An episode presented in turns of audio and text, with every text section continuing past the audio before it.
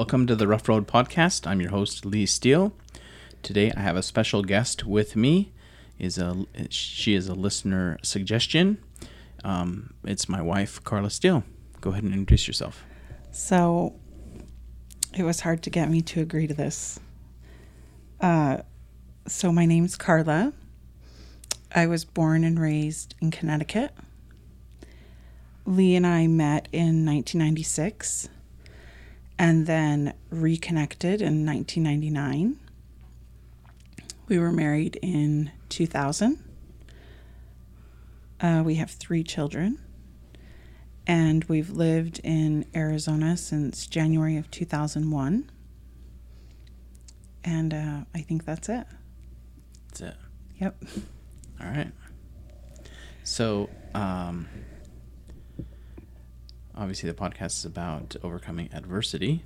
So, you've had kind of some unique experiences I do. from childhood and into adulthood I've had a with rough. this with this crazy guy here. No. I've had a little bit of a rough life. Some I don't know. I experiences. don't know what details you want to go difficult. into from childhood, but So I was some. raised by a single parent, and um, being a child of divorce was not easy, and um, especially uh, the situation that I was in just wasn't an ideal situation. But my mom did an amazing job. But you know, it's not always it's not ideal to be raised in a in a broken home without a dad, so that was difficult, but we got through it and I had a good childhood, I feel like. I had a good life. My mom was super supportive and did as much as she could for my sisters and I. Um, but one thing I wanted to talk about is that when Lee was diagnosed with PTSD back in 2010, it was not new to me.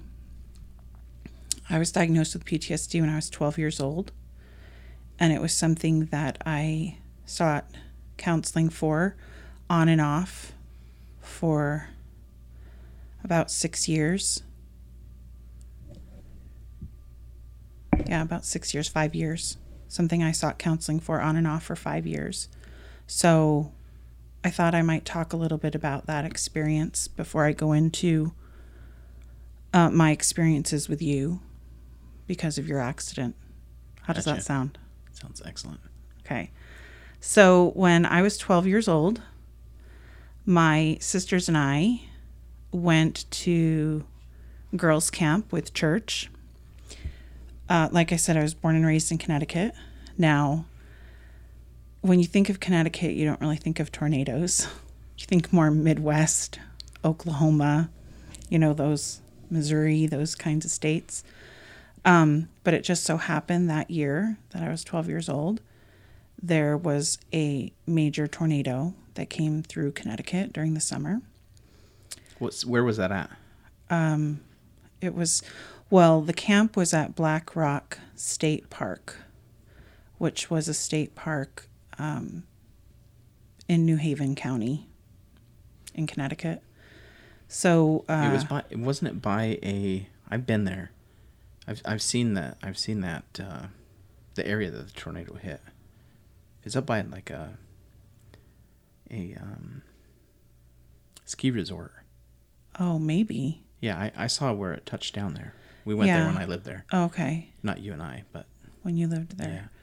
So it was our first day of camp. We'd just gone and gotten set up and hadn't really done much. We got there in the early afternoon and uh by you know, they had said that there were supposed to be some thunderstorms that night, but it wasn't anything that that they were overly concerned about. Um we were around 4 in the afternoon, I would say it started to get cloudy and you know, we could hear rumbles of thunder and it was dark. We were in an extremely wooded area. Connecticut is all green. Lots and lots of trees. If So- you've never been to Connecticut, it's uh, so I grew up in Utah, and the only place there's woods is like in the mountains, really. at least where I grew up, I grew up in a little town called Delta, and, it's it's a high desert, and so there's no trees really except for in the mountains.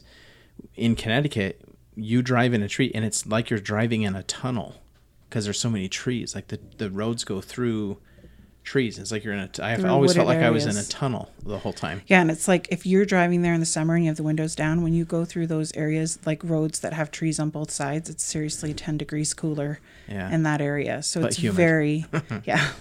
So it's a very wooded area. I grew up Right. around all green. So living in Arizona, it's all brown here. Um, so anyway, we were at camp. It was like four in the afternoon. Just started getting cloudy. The sky started getting darker. It started to rain. We were, you know, we heard thunder, and our camp leader said to us, um, "Why don't we all go into my tent together?" And we didn't. It wasn't a big group. We were maybe.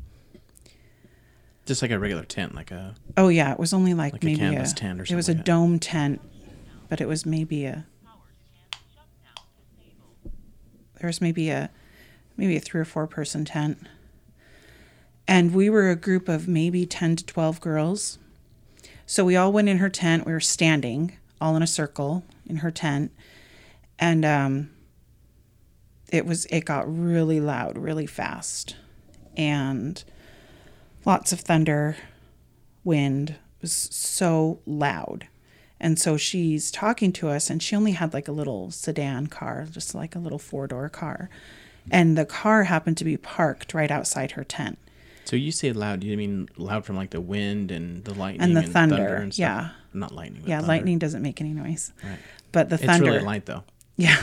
So the thunder was really loud. So she said to us, You know, I've always heard in a lightning storm that it's good to be in a car because of the tires. So it'll be a really tight squeeze, but why don't we all try to go squeeze into my car? So we agreed, and she went and opened the tent. And like I said, the, the car was parked right near her tent, maybe, I mean, maybe 20 to 30 feet away not that far. And when she opened her tent and we looked at her car, two humongous trees had fallen on top of it. Her tar- her car was totally crushed, So that was part of this noise you heard then. probably, or or it was just so loud that we didn't hear that trees were falling all around us. Surely you would hear it 10, 12 feet away. 10 or Well, that's how loud it was.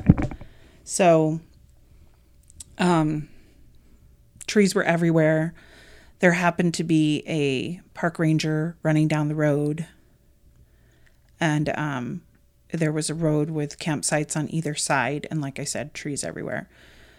And she yelled to him, "What do we do?" And he told her, "Run to the bathrooms." The bathrooms were the only um, brick structures in the area. So the bathroom was a small brick structure. It had maybe three sinks and four stalls. Did it have like a tin roof? What what was the roofing? No, it was all brick. Brick. So The- it's like a was like a also? shingle roof. So it was like it a wasn't wood tin. like a wood roof then with yeah, shingles on it. yeah, and the building was brick. Eh, But it wasn't a huge bathroom. Like I said, four stalls, maybe three sinks. Not a huge bathroom, but. Um, so she turned around and she looked at us and she said, Girls, run as fast as you can to the bathroom.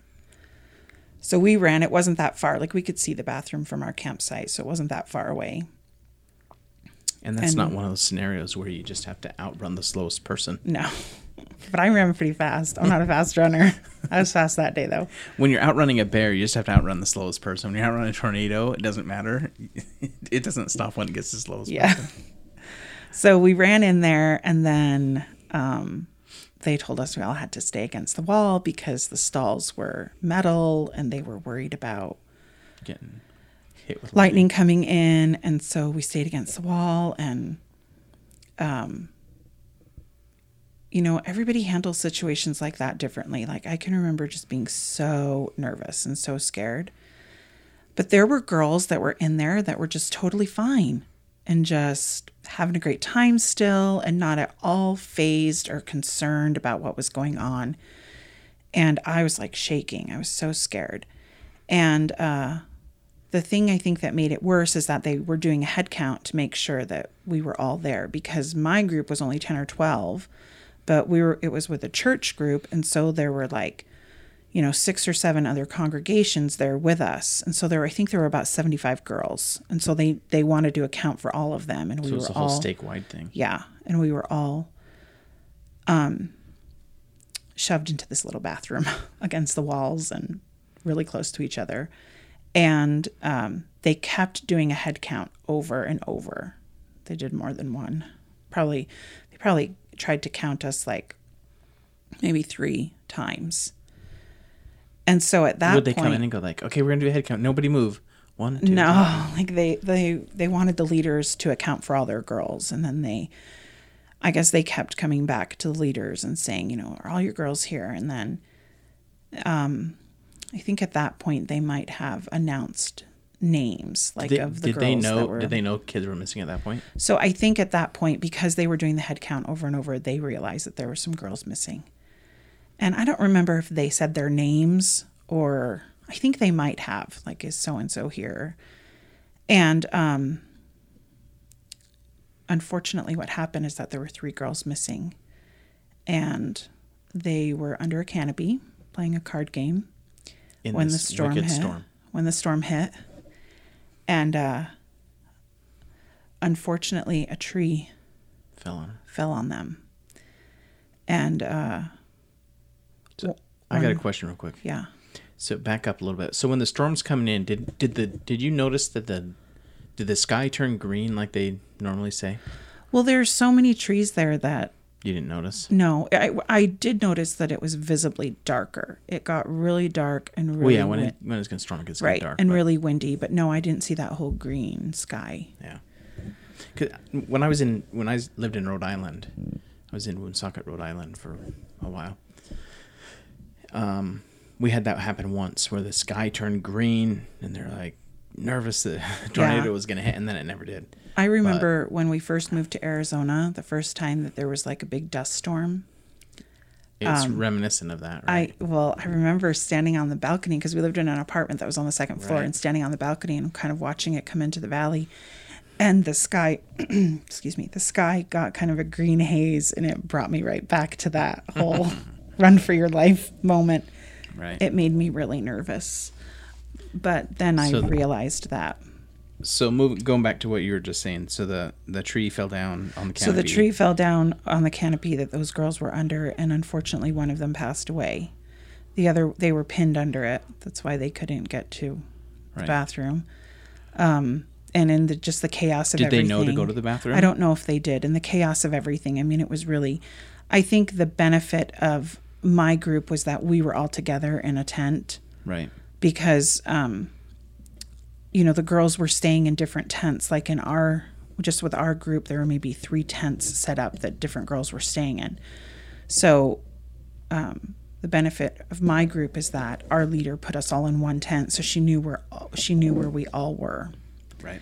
so uh the three girls were pinned under. One of them broke her back uh, one was paralyzed from the waist down and her sister unfortunately passed away The one that broke her back, did did she get paralyzed or No, she made a full recovery. hmm besides maybe emotionally?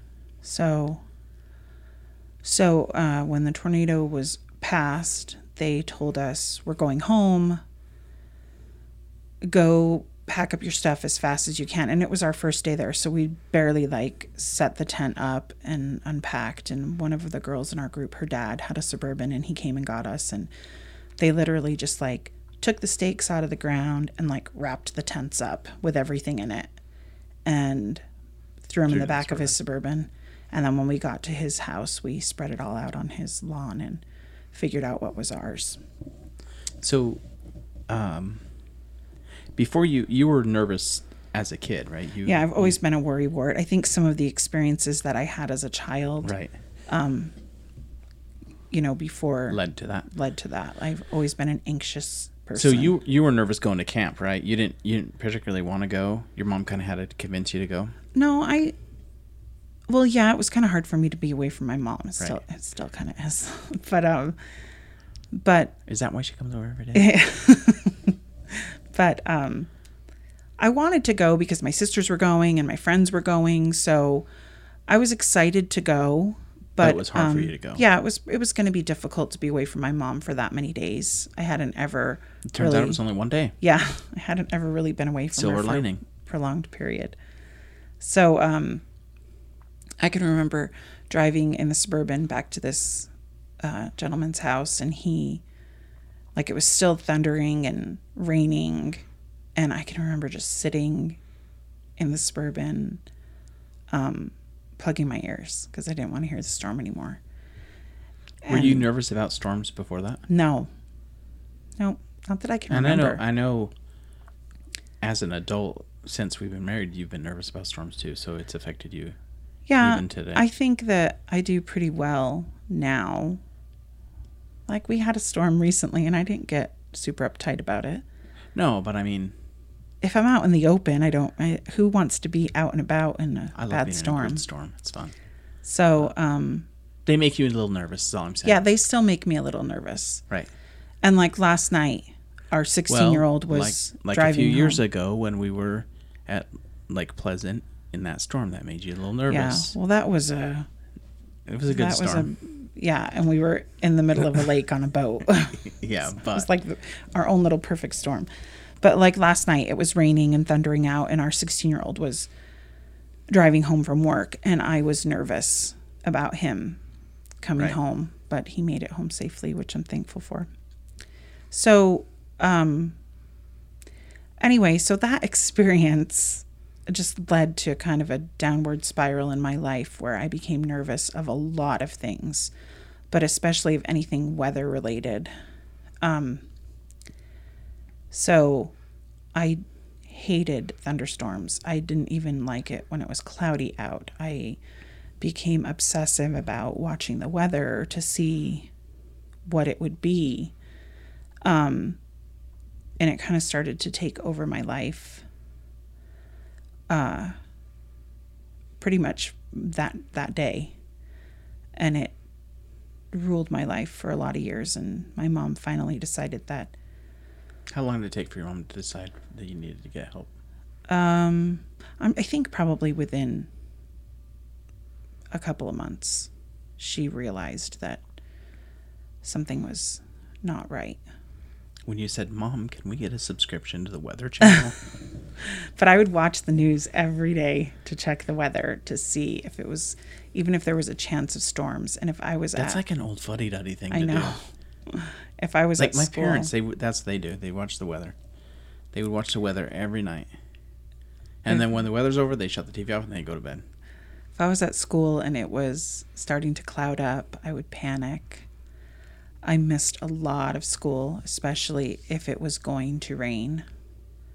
If there were ch- a chance of thunderstorms, um, and I, I would miss school, and so I was just, Why would you miss school? Just because you were scared? yeah, I was afraid to be at school if it was gonna, if we were gonna have a bad storm. So you thought your house was safer than the I school? guess the school is probably safer though, huh? Probably. I know I've we, seen some of the houses you lived in. That yeah. they were probably a lot sturdier at school than your house. So um, I just wanted to be at home. Home was my safe place, and and uh, especially if my mom was there, although she worked. So I don't know why staying at home alone made me feel safer than being at school, but it did. You had your little teddy bear to cuddle. I guess. Um, so I started therapy um, probably when I was about 13. I was 12 and a half when that ha- experience happened. So by the time I was 13, I was in therapy. And uh, And so, did this therapist just teach you coping? yeah, Skills? he taught me some relaxation exercises, some visual uh, visualization, and uh, So you visualize me. Yeah. yeah, he taught me some ra- relaxation exercise. And I mean, this is going back. Okay, so if I was born, That was In- not a convincing laugh, by the way. this was like 1989 when this happened. So, I mean, there's so much more available now. Like, I remember he taped himself, like, talking, me through a relaxation on like a tape Oh, wow. cassette, and I would listen to it. For those of you listening that don't know what a cassette is, it's a little. It was before CDs. Yeah, we're dating ourselves. Yeah. So, um, so I did that for a while, and he wanted me to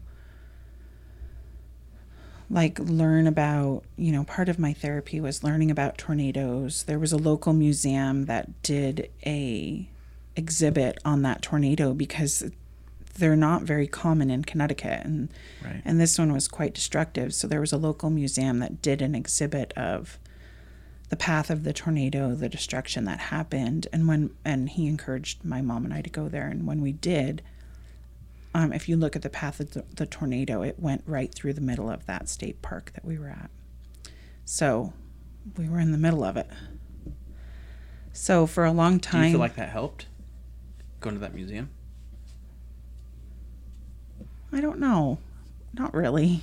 Did that rel- think it was just- relaxation tape help? Oh yeah, I did Was use he- that. Did he have a nice voice, like a, a soothing voice? Oh, I don't know, but I trusted him, so he was a really nice guy. I trusted him. What was his So name? Dr. Sherman. What was his first name? I don't remember. Doctor. Yeah. I don't know. I was only 13. I probably we weren't on a first name basis. Well, he called you by Carla, I'm sure. Um so I saw him for probably a couple of years. And then um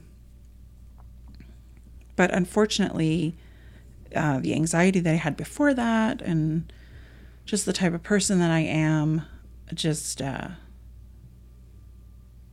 became a very anxious person. It only it only magnified my anxiety. So those anxieties that you had moved from storms to other things like airplanes, Right. boats, Yeah. all sorts of. yeah, other I guess I guess it's like all things like when I don't have control. don't have control. I have a hard time with that. Although I love That's being why you're anxious about me because you don't have control. Yeah. Although I love being in a boat when I can see the shore because I know that I can get to the land. You think you can. Yeah, eventually. That's your.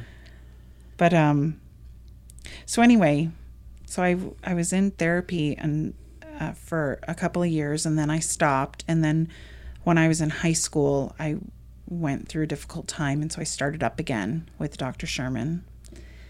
Um and we would make goals. I remember especially like the second time that I was under his care, he would we would make goals and like have something to look forward to and that's kind of like Has something to work towards, right? yeah something to look forward to something to Yeah. work f- for and i remember that think was a key part of it of, of therapy is having a goal to work Mhm. towards and have and, and accountability.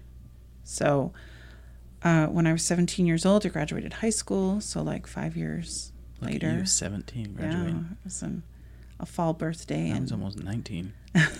fall birthday back in connecticut they started you you know you could start when you were four so i graduated when i was 17 um, moved to utah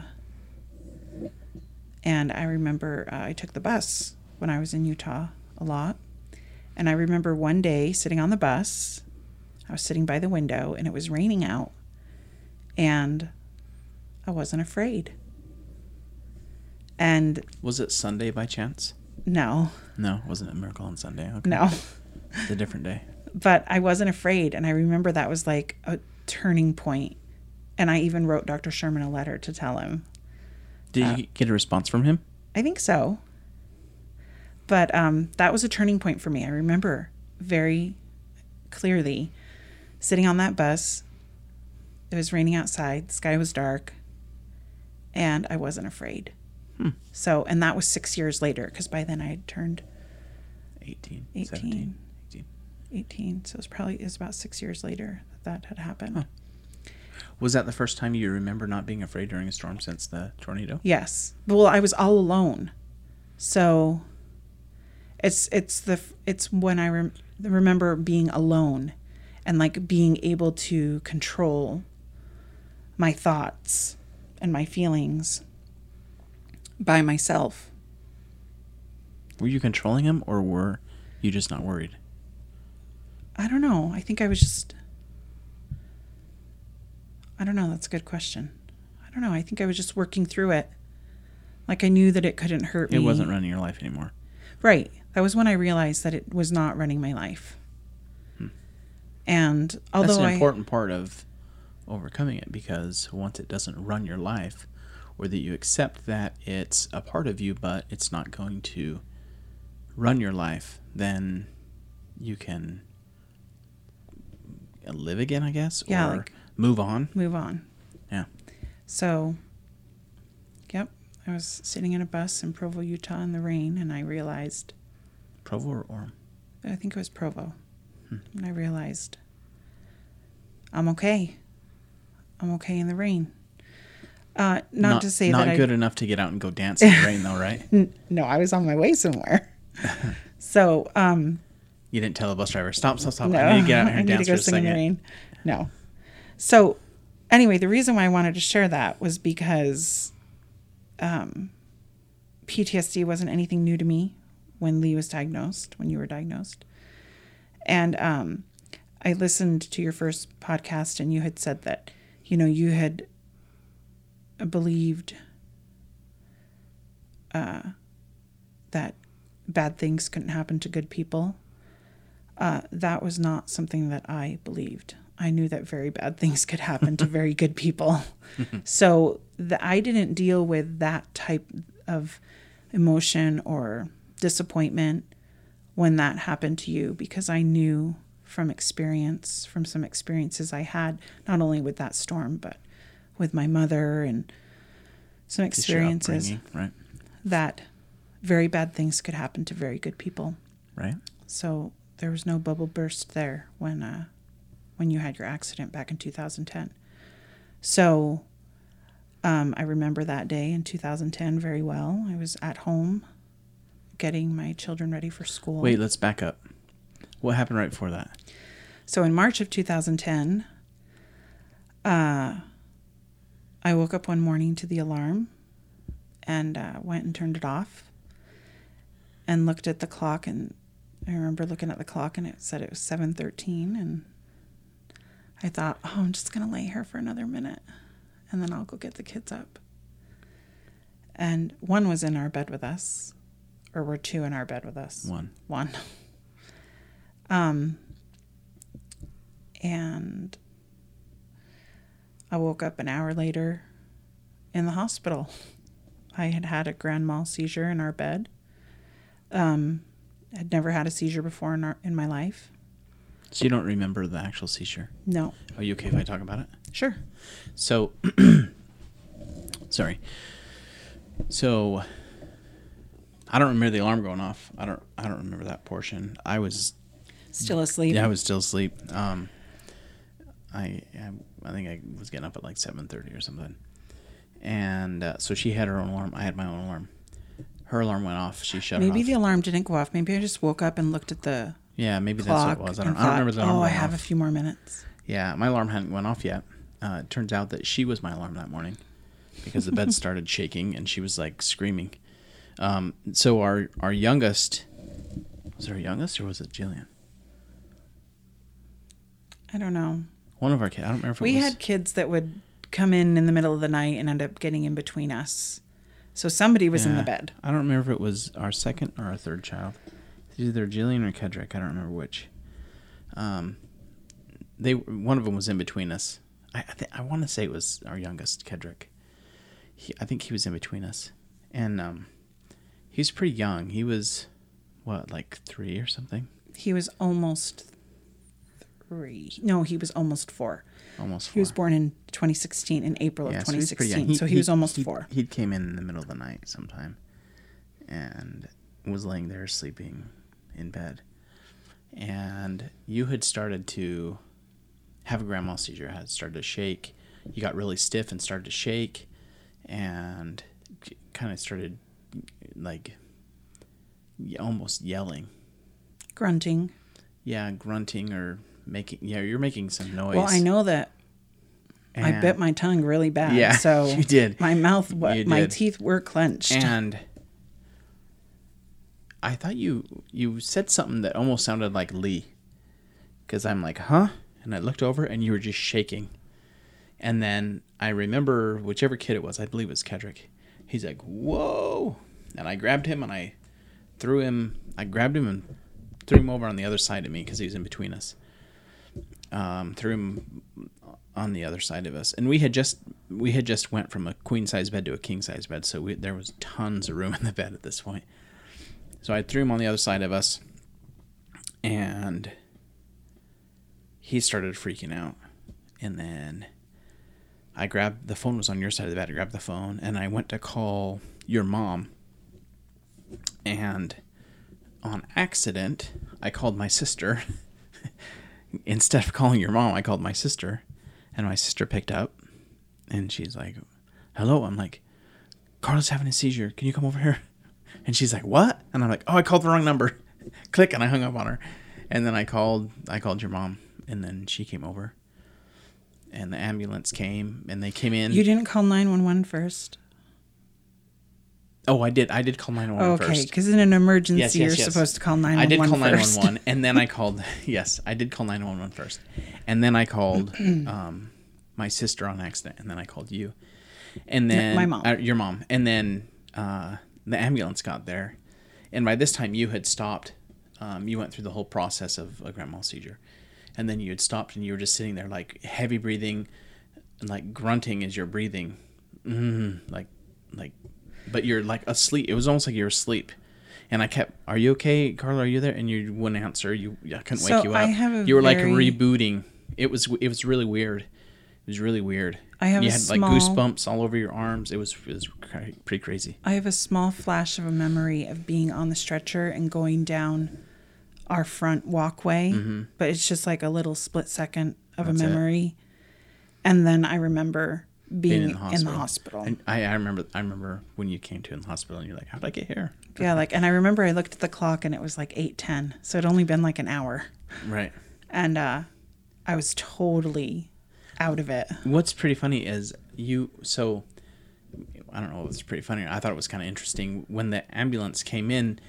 The the guy in the ambulance um, had asked me a bunch of questions about it, and I told him everything that I that I saw. And he's like, okay. And so they and they came in the room, and they hooked you up to. They I gave you an IV. They did all Oh, the I stuff. don't remember any of that. Yeah. How did I get on the stretcher? They didn't pick me up, did they? Uh, I think they put you on a backboard. Really? Yeah. I, I don't remember. I've never asked that question. I'm a, I don't remember. I'm a big gal. That'd be hard for them to pick me up and get me on the floated stretcher. like a butterfly on it. yeah. Um, anyway, they came in and then they said they kept asking questions like, "Oh, do you know do you know what today is?" And you'd go, "Yeah." I mean, and then you'd say like nonsense stuff. Oh, hmm. Yeah, and and from what I understand, like you knew you had to answer, but you didn't know how to How answer. to answer it. And so, So- you would say yeah, and then you would just say nonsense stuff, and they'd go, "Oh, okay," and I'm like, "She totally didn't answer that right." They're like, "Yeah, her her brain's rebooting right now. She doesn't know what she doesn't know what to say." And I'm like, "Oh, is that normal?" And they're like, "Yeah, So that happened in March." March of 2010, and that was a stressful time for us. I was I wasn't able to drive for three months. We had we had a friend, still have a friend that, but we had a friend that had had a seizure that was kind of going through it at that time too. Yeah, and so she was helpful Yeah. to us and really supportive and anyhow so it was a stressful time. I wasn't able to drive. I uh, was trying to find you know they decided that there was some abnormality there and that i needed to be put on some medication.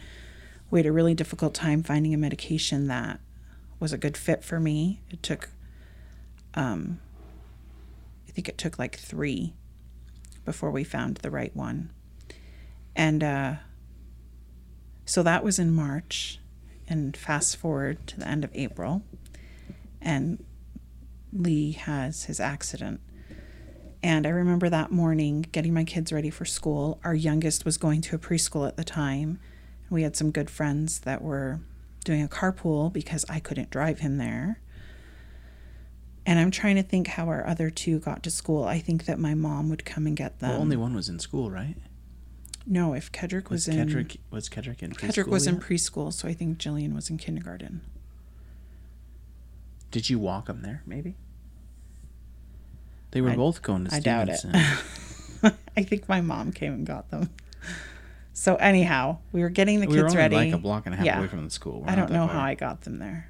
I remember. I remember on that day, I went and got the kids. I From went school? From school that day, I remember. Um, so Lee called. I answered the phone. And, And it was like said- w- w- it was like seven in the morning. A after seven. It was right after the accident. Well, you said the accident happened s- a little. Six forty-seven. Okay, so yeah, so we were doing our Six. morning routine. Six forty-seven. Six twenty-seven. Something like that. So we were doing our morning routine, and uh, Six twenty-seven. Accident happened at six twenty-seven. okay, and you called me pretty. It was Pretty right, soon it- Yeah, it was right around that time. It wasn't. And so he called me, and he said I was in an accident on the sixty. I ran someone over, and I I don't remember saying that. and he did not. But you didn't tell me that the gentleman had passed away. You just said I ran someone over. So I remember. I said to you, okay, call me back. You said, I'm waiting for the cops to get here or something like that. And I said, okay, call me back. So I remember stopping the kids and saying, like, Poppy was just in an accident. Um, How did they react when you told them that? well, I mean, I think that they were concerned. So, I mean, Christian was probably the oldest. He's probably the one that was like. so in 2010, he was eight. hmm Almost nine. What was the beginning of the year? He wasn't nine until Well, November. it's middle of the year, April, almost May. So yeah, he was like eight and a half ish. Mhm. Um, which would have made Jillian five, and a half. and then Kedrick almost four. No, he had just turned four. Yeah. So I remember I stopped them all and I was like, "You guys, uh, we need to say a prayer." I said, "We need to pray for this man. That Poppy was in an accident. They call him you know. Poppy." Little did you know that he, he was already. And I said, We need to pray for Poppy. We need to pray for this man. So we stopped and we said a prayer. And then I remember talking to you. You ended up calling back. And I said, Is he okay? Is the man okay? Because when you had called first, I said, Are you okay? And you said, I'm fine. Nothing happened to me. Right. And so then when, when literally I spoke no, to you, literally nothing Like happened to nothing my physical. vehicle. I didn't get hurt. No, no airbags went off. Nothing. Um, it was all like my vehicle was not was not damaged in any way. So So when I spoke to you the second time, I said, "How's how's the man?" And you said, um, "He's he died." And I don't remember if I told the kids I don't I don't think at that did. point. I probably I don't know. I can't remember. But um I remember our good friend came and picked Kedrick up for preschool and I walked him out to her car. And I told her and while I was telling her I started crying and so she started crying and it was just like I don't know what to do and and uh, at that point, I think it hit me like, you know, this is a big deal. Right. It hadn't hit me yet. Yeah. So I remember I mean, I coming knew home. I knew it was a big deal. Someone died, but I I didn't think it was as big a deal as it's gonna be. So I remember you coming home, and you came home, you know, after, you know, you told your story a couple weeks ago, but we can go over a little bit again. So, I was there. I was stuck there till almost ten o'clock. So, um, they were literally taking him off of the freeway, um, and then they finally let me go. They wouldn't let me leave until my vehicle, until they finished um, releasing my vehicle because it was part of evidence. Because it's it, essentially it was.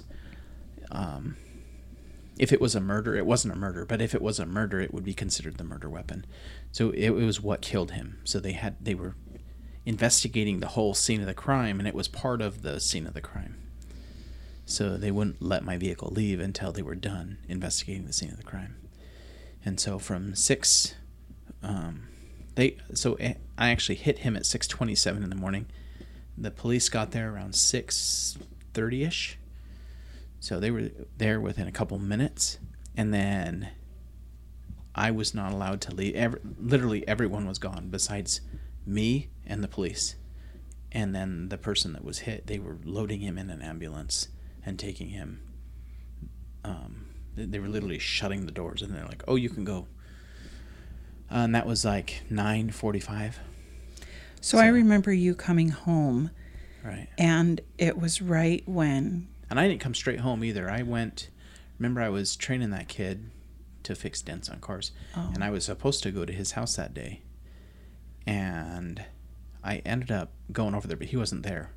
And so I'm like, well, I'm, I'm not gonna stick around here. And so I ended up calling him and saying I couldn't, I couldn't do it today. And then I came home. So when you came home, it just so happened to be when Kedrick was done with preschool, and our friend came and brought him home, and you had got home right around the same time, and so I remember her asking you if you were okay, and because I she was the one I had told, asking you if you were okay, and I remember you said it so many times. I'm a hundred percent fine. I don't remember that. I don't remember seeing her. He would always say that. He said that so many times that day. I'm a hundred percent fine. I'm a hundred percent fine. Well, everyone's everyone's asking. Uh, they're like badgering me. So- everyone want to know if I was okay. I was totally fine that day. So at that point, he was 100% fine. And um, I know in your in your podcast you talked a lot about um, not being able to sleep and things like that. And I feel so bad. I don't have a, a really clear memory of those for that first little while, because like I said, um, I was on and off of different medications and Right. kind of dealing with my own stuff. So I don't remember the sleepless nights and Well, you wouldn't. You were asleep. oh probably I guess, huh? Yeah. But I do remember that um, I remember when you started to go and see Corinne and I went with you that first time. Yep. Did you just sit in her living room? Yep, I just sat in her living room, but I wanted to You went with me a be few times. supportive. To her, because I know. So Oh, we I were had I had a dive trip on May fifteenth, and then on the I believe it was the seventeenth of May, I think it was. I was in a car accident. another one. Yeah, on my way to work. I When it rains, a- it pours. I had a flashback on the way, and a car stopped in front of me, and I didn't know that they were stopping. I was in a flashback, and I hit him. I hit him going. I was probably going sixty-five miles an hour, and they were dead stopped. Um, I didn't ta really talk about it in my previous podcasts. Um, but I'm I'm pretty lucky to be alive. I I feel like. Um, I hit him going really fast. They were stopped. Um, I totaled my vehicle, totaled his vehicle, and his vehicle hit another vehicle in front of him. Um, when when we were all finally got stopped, all the vehicles, um, my right or excuse me, my left driver's side door was crunched. I couldn't get out, and the airbag I could wrap it three quarters away around my head. So it was it was bad. I don't know how I didn't get my head taken off. I didn't I didn't have any I didn't have any bruises from the airbag except for on my arms, where it hit my arms and knocked it off the steering wheel. That's it. And then you had quite a few bruises I where had the seatbelt on my was. yeah on my on my chest and stuff. That was it. You didn't have any Nope. other. I I sprained my ankle. That's it. So, but you've got weak ankles. Lots of sprained ankles in your past. Well, this was a compression sprain, it's a little bit different. So, But um, I remember right after that you went to that appointment with me because we were only had one vehicle, and so you went. You came with me for some reason. I remember you coming to, with me to that appointment. maybe just to lend some support, I guess. Yeah. I know that I went with you to the first one and just waited, but I wanted to. Well, you came with me to that one. I remember you parked in her driveway. 'cause I wouldn't have been driving. No, I know. I came. You came with me. You stayed in the car, with it running, in her parking in her driveway, underneath her trees in the in the shade Oh, okay. in May. Because it was May.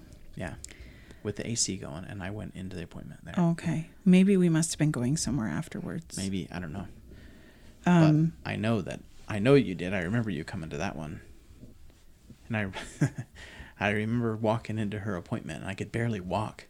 My ankle was hurting because it happened on a Monday. It happened on the seventeenth, and then the eighteenth I had my appointment.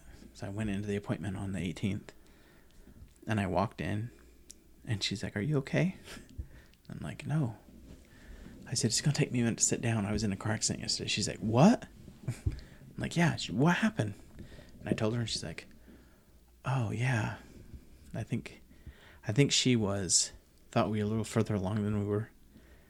So, I think she thought I was better than I was. So, so, oh, because yeah, you didn't remember driving right. that morning. Because Um, I, I had dropped I had dropped Christian off at school that day. Um, and then went to work. For some reason, I don't know why I was dropping him off that day. You must have dropped Jillian off too. Yeah. She was going to school. Yeah, I, I had dropped, both, dropped of, both them of them off, off. And then I went down Coral Bell to Ellsworth.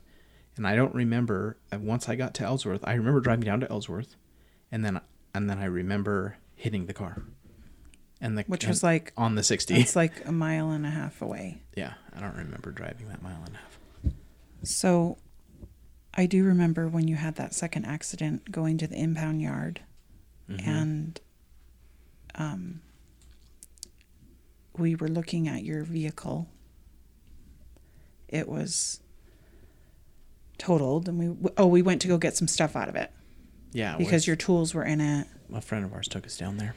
and I remember looking at it and you pointing out um How far f- the seat was forward. No. Well, I don't know if I remember that part, but I remember you pointing out that there was still some remnants of the first accident Yep. on the vehicle. And I remember thinking, oh my goodness. On the passenger sliding door. Yeah. So I remember looking at the vehicle during that. Yeah, there's still a handprint on there. Mm-hmm. Yeah. So that was Yeah. difficult to see. Those were some rough times. um, I'm glad we're past those. So, Knock on wood. yeah. Uh, There, I did it for us. okay. So, I don't know if this is officially wood. It looks like wood. It's good enough. So, um, but anyway, I do remember you going spearfishing a lot, and I remember. I remember in your previous podcast, you're like, my wife's not going to let me do that. But his wife did let him do that, I'm here to say. I said I that, was, I, I, know, that you let me do that. But I was very supportive of you going to take your mind off of things, and um, and I know that I felt like the. So I thought I'd talk a little bit about my perspective from going through all of this with you. right. Um, I felt like that first year after the accident,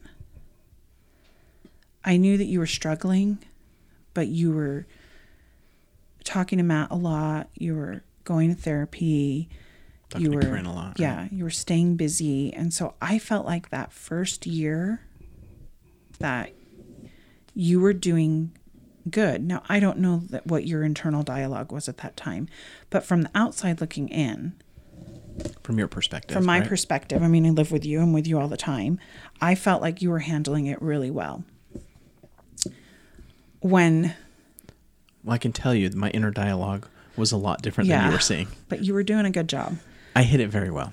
Um, But I think when the second anniversary hit, which was in 2012, Well, 2011 was rough too because that that was the year that your my mom, passed died, away. right? So that was That was a tough. difficult year. And um, but when the second anniversary hit in 2012, that was really Lee has always um, like since that time uh, has always dreaded that day. That day, That that was hard for me. the day is always hard for him. Actually, this past year, I saw a fatality on that day. So, April 27th, right? Yep. So, April 27th is always a difficult day for him. And I remember um, in 2012, that's when I felt like it started to get The worst. the worst. And then, Well, we we were. I was pulling away a lot. We were fighting a lot, Yep. um, and so it it just adds up, right? I'm sure I wasn't the nicest. You know, you Yeah. were you were trying to fix me, or yeah, yeah. One to- thing, yeah, and I did do that a lot. Like tried to, you know, I had it all worked out in my mind. I felt like, you know, I could help him or fix him or, um. So. Then 2013 came. It was the worst year of my life. After all of this horrible stuff. I don't. I wouldn't say it's the worst year of your life. I would. I wouldn't. But- I think there's a lot worse things that's happened to you in your life than that. No, 2013 was the worst year of my life. I disagree. Um, that on the third anniversary was when like I felt like our lives were spiraling out of control, well, January of 2013, my brother died unexpectedly, right? Which didn't help. And then the third anniversary hit, and that was a bad that was it. That was the worst. That was the worst one. Yeah. Up up to that point and, And since, that point, right? 2013 was the worst year Yeah, on the we- anniversary. You know, uh, on in previous times that I've talked about it, I've always, um, you know, I've, I've I haven't always said, but you know, I've talked about how bad the recovery is, but- and maybe I've made it sound like it's, you know, a year or two years. No, it's taken me years and Eight years, and years. years to get where I'm at, and I kind of fi- feel like at this point I'm kind of finally on the way up. You know. You mean here and now? Yeah, yeah. Here now, Not in eight, eight 2013. Yeah, that's what I said. Yeah. Eight years. I- I finally feel like at this point, after eight years, I finally feel like I'm finally on my way back up. Um, you know, where before, It It- was a it- roller coaster. There it- were ups yeah. and downs. but like really bad. Oh, the downs, Downs. were really low. and the ups were okay, but the downs were severely down. Yeah, like when so there were times during those first 3 years that things went well.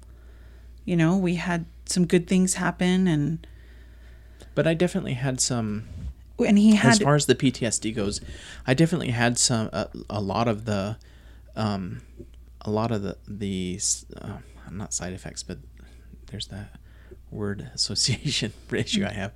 Um, I take a medication.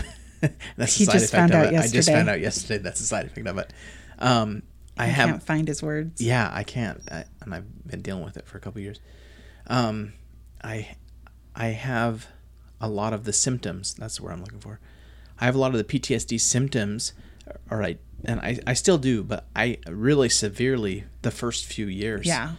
Um, The- uh, like getting angry. I would get very short fuse. Right. Oh yeah.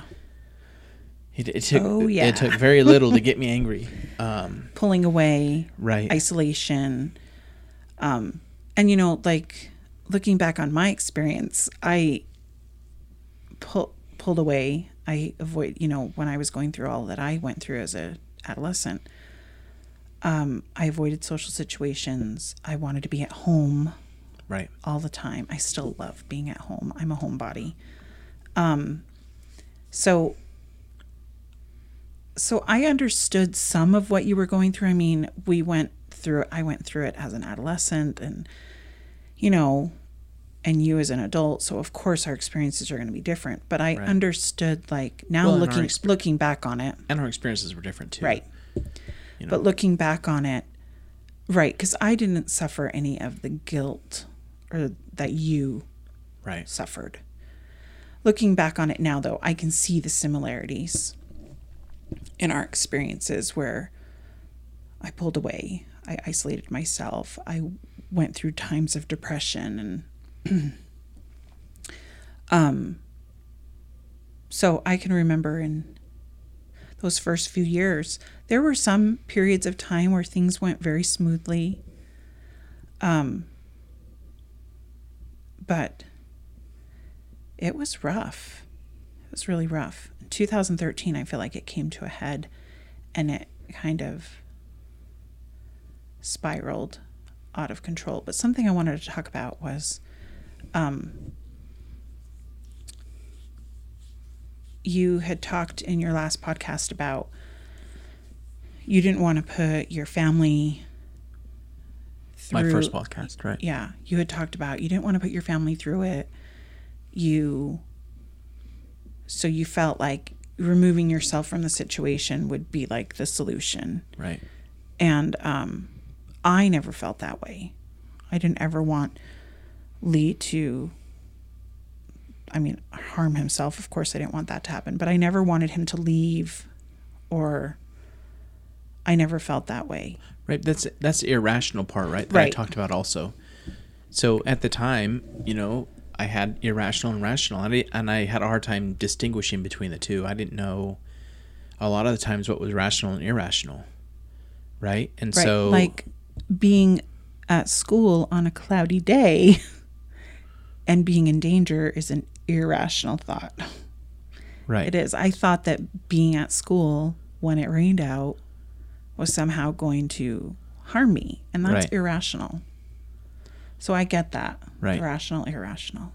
right, and and the only way I th- I saw to keep you and the kids from getting hurt was for me to pull away and, and get out of the situation because I because I saw what I saw from my perspective from my irrational thoughts is that all this all this unhappiness and anger was from me because of me because because of when I say when I say because of me, I mean because of because of the situation that I was put mm-hmm. in, because of this experience. Now we have these innocent victims that are in this situation because of the way that I am now. And so I thought the that the only way to to you know make it make it better to make you guys happy which is obviously an irrational thought because that's not that's not what's going to make you happy is Right. leave, right to remove yourself from is the to remove situation. myself from the situation right and i realized that's not a rational thought but at the time i thought it was rational right does Yeah. that make sense Oh yeah. I'm over here tearing up talking it. about it Are way. you? That's Don't you see the tears? Yeah, I do a little bit. We're kind of in a darker room right now, so but yeah, I do see that. i can that. hear it actually in my voice my nose is getting stuffed up Well, I'm But- grateful. I'm so grateful that you realized that that was irrational. But that was difficult. That was a difficult time in our marriage. Um, I learned some very valuable lessons in 2013. So even though it was the worst year of my life, um, I'm grateful that I went through it because I learned some very valuable lessons. And one of them was, um, you know, we'd been married 13 years up to that point, and uh, I realized that for a lot of those years, I was not a very good wife. And uh, I nagged. I tried to control. Um, I offered advice when it wasn't needed or wanted. And I I realized that I was Trying to um, change. Yeah, like always trying to tell you what to do, how to make it work. And uh Well, another thing, um, you know, wh- when we when we were first married, when we first moved here, we we went to counseling, couples some counseling, marriage counseling, yep. and I remember when we went to that. Um, I remember going to counseling, and um, I remember the counselor asking, "So, what's the issue? You know, what's what's going on?" And I remember telling her, "Oh, it's me. I'm." I'm I just do nothing right. That's the problem. I do nothing right. And I remember feeling that way because I was always I always felt like I was being told what I was doing wrong. Mm-hmm. Right. And I'm and I'm uh, I'm not perfect by any means, by any stretch of the imagination, despite what everyone thinks. I'm Yeah. not. um, but uh,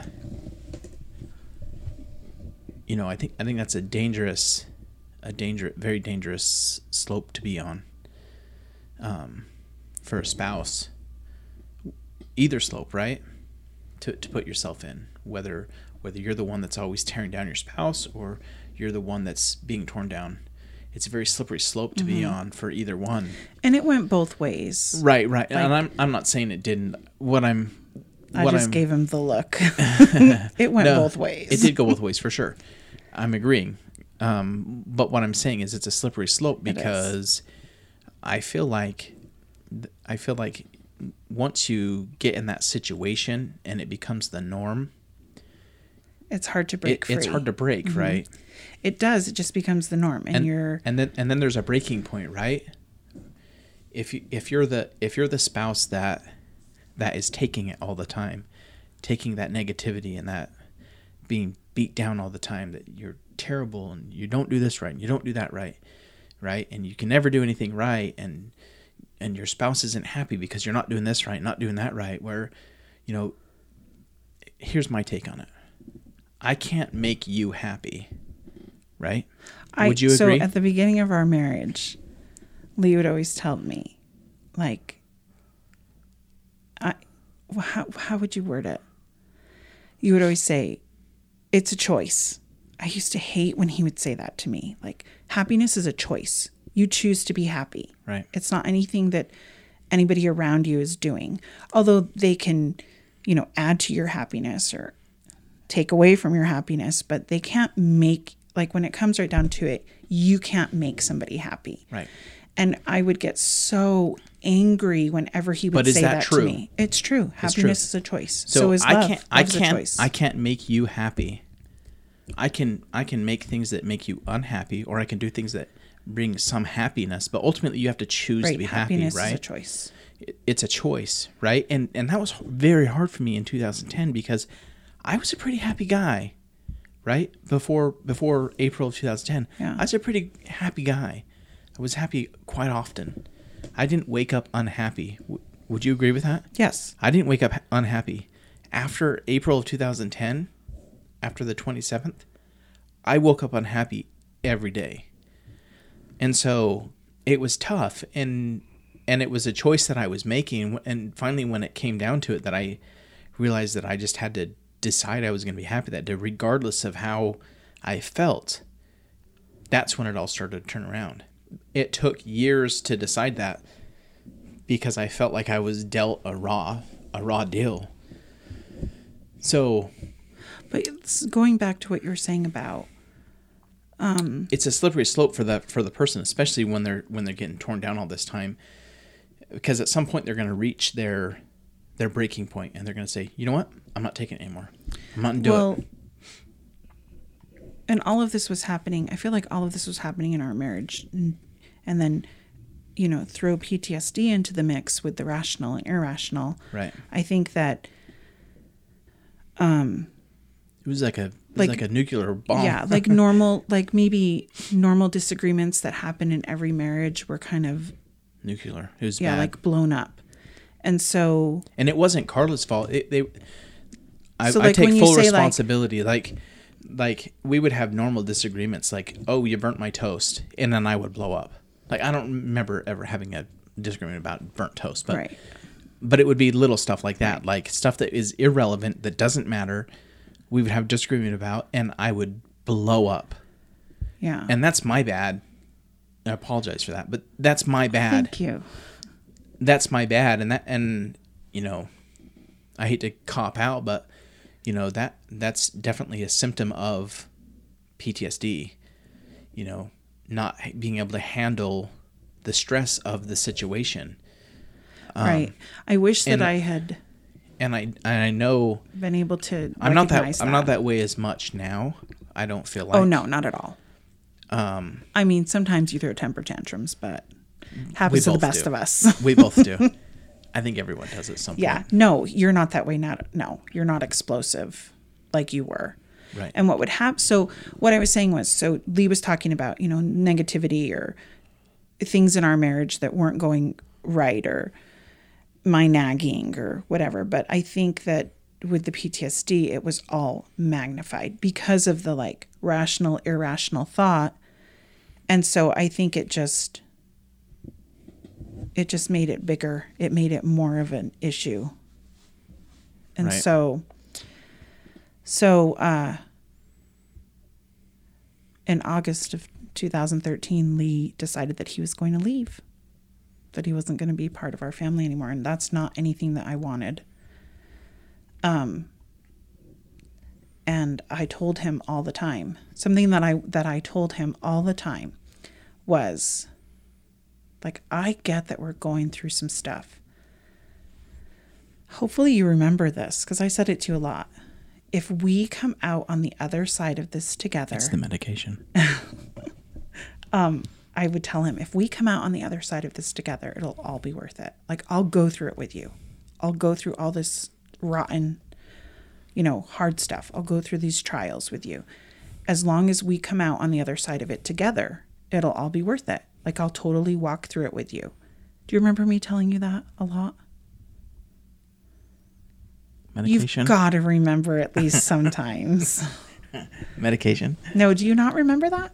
No, I remember it. I remember telling him that. And so no matter how bad it got, I, st- I always I feel like I always made it very clear that I wanted our family to stay together and I wanted for Lee and I to stay together and stay close and um, it got really close to where you know he was he was done he was going to leave and he was like 2 days away from moving out and he remembered his why. and so tell them what your why is. I've told them. This is my kids. Yep, he remembered his why. And he Well, it was tough because my kids, when I when I we finally I finally told the kids that I was going to be leaving, worst day of my life. and they said, They went nuts. "Yeah, they did," and they were like,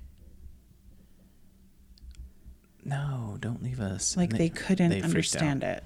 They just Yeah. wanted us all to be together as a family. They couldn't Even though things were difficult, they wanted us to be together. And so like I, And I just kept telling them, "But you guys would be happier because I'm not here to make you guys unhappy." And they're like, "You know, I don't, we don't want you to leave. You know, it'll be fine. We'll try harder. We'll because you know they would do things that would frustrate me, and I would leave. Yeah, like during this time, Lee was leaving a lot. He would just leave our house. Like he'd get. I remember the week that all of this kind of happened. Um, It was for more than a week though. It No, no, no. But I long time. remember specifically, like we were at home and I was making dinner and something minor happened, and you're like, I can't do this. I'm out of here. And, uh, but that happened a lot. Like he would leave a lot and he just couldn't handle the pressure at home. And like little tiny disagreements or, you know, just the, The stress. yeah, the stress or- of everyday life was too much for him to handle at the time and it just came to a head and it exploded and and he said that he was leaving. And um,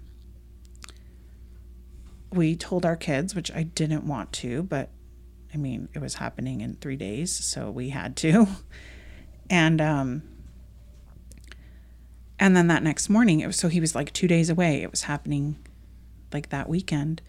And that next morning he called me from work and uh, he said, I can't do it. He's like, I cannot leave my kids. And I remember telling him how proud I was of him.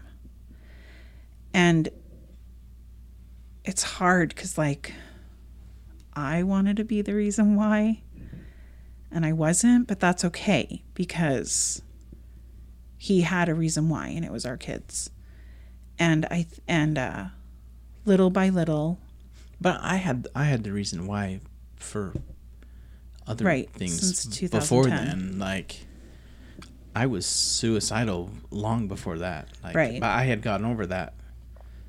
You know, I'd, I'd moved past that.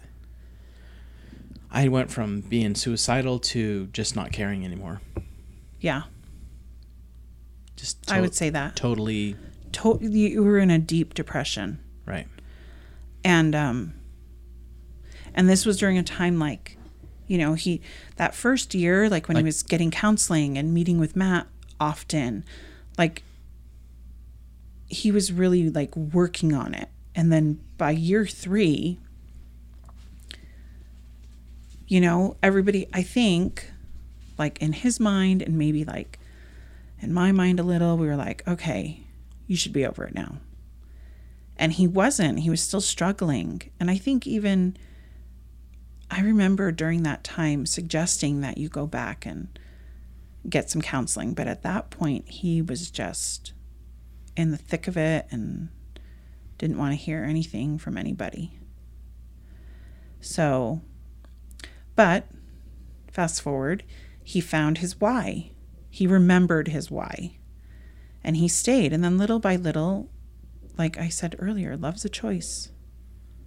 Little by little, um, Things got better. things got better. You know, I I started to get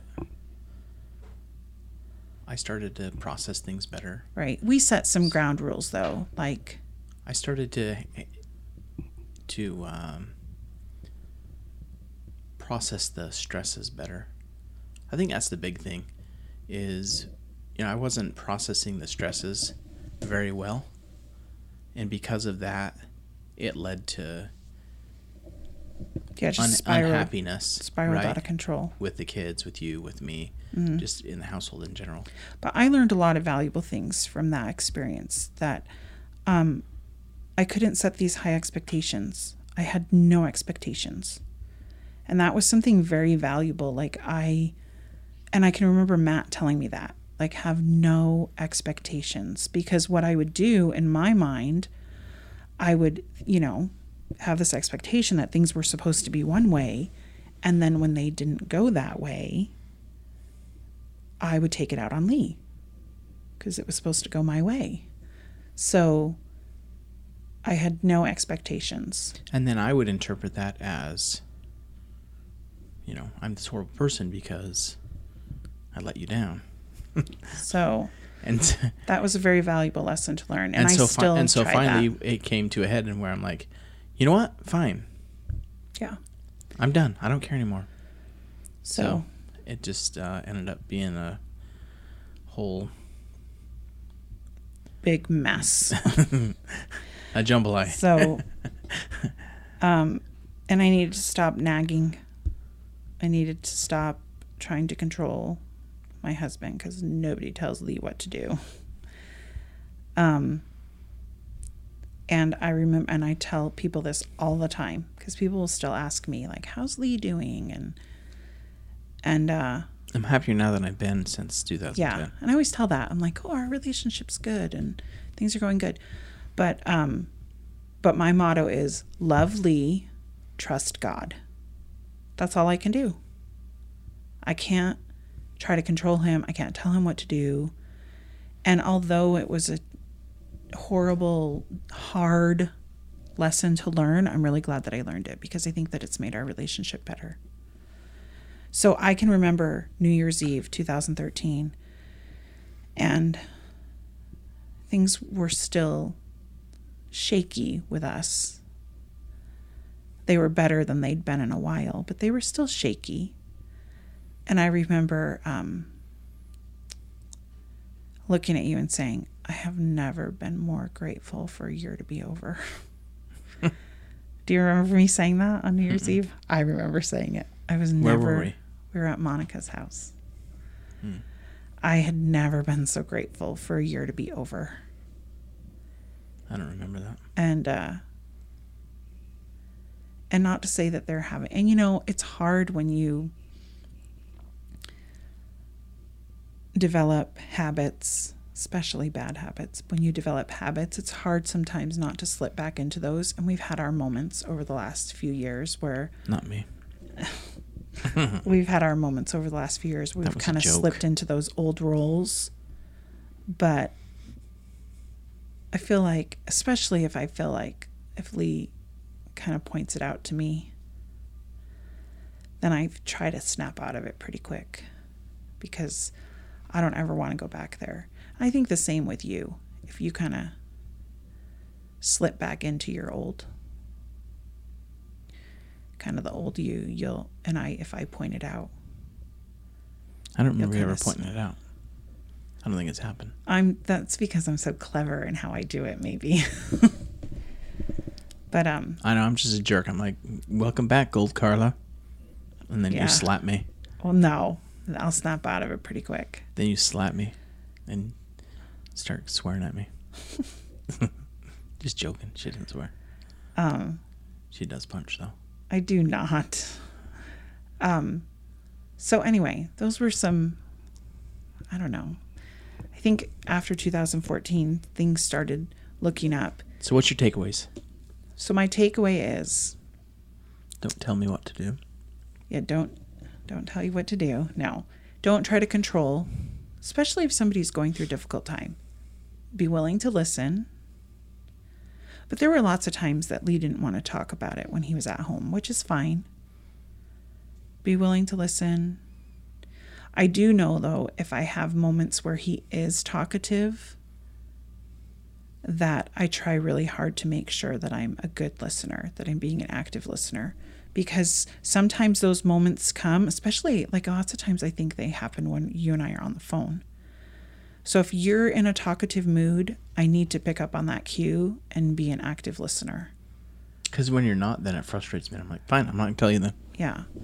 and I won't. I won't. I'll. You'd be like, now what? Wait, what?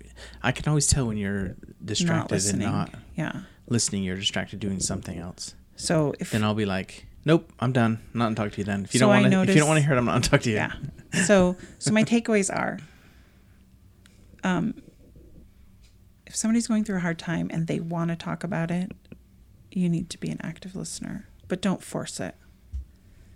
That's number 1. Number 2, no expectations. Uh number 3 would be don't nag. I don't try to should control. definitely be expectations, but not your expectations. Right? Well, when you're when you were in like the real like depths of despair, I couldn't set expectations on Well, you. you shouldn't be setting the expectations for me. Who sets them? You. Yeah. Right. You shouldn't be setting expectations for me. Right. Just like I shouldn't So set that's why I'm expectations for saying, you. saying no expectations. I don't want. I well, shouldn't. there has to be expectations, right? There has to be checks and balances. right. But when But- you were in the thick of it, just making it day to day, Minute to minute, all right? right? I couldn't have any expectations for you. You need. I just needed you to keep swimming. I'm a good swimmer. So If I do say so myself. yeah, he is a good swimmer. And uh, the the biggest thing was love Lee, trust God. That's my motto. I say it to myself a lot, especially if I'm feeling down about things. You say love Lee, trust God. Love Lee, trust God. I tell myself that a lot. Even if it has nothing to do with me. No, You're like of course if it has love Lee, something to do trust. God. Of course, if it has something to do with you. But if it doesn't have something to do with me, you're like love Lee, trust Yeah. God. And then another thing is that bad things happen to good people.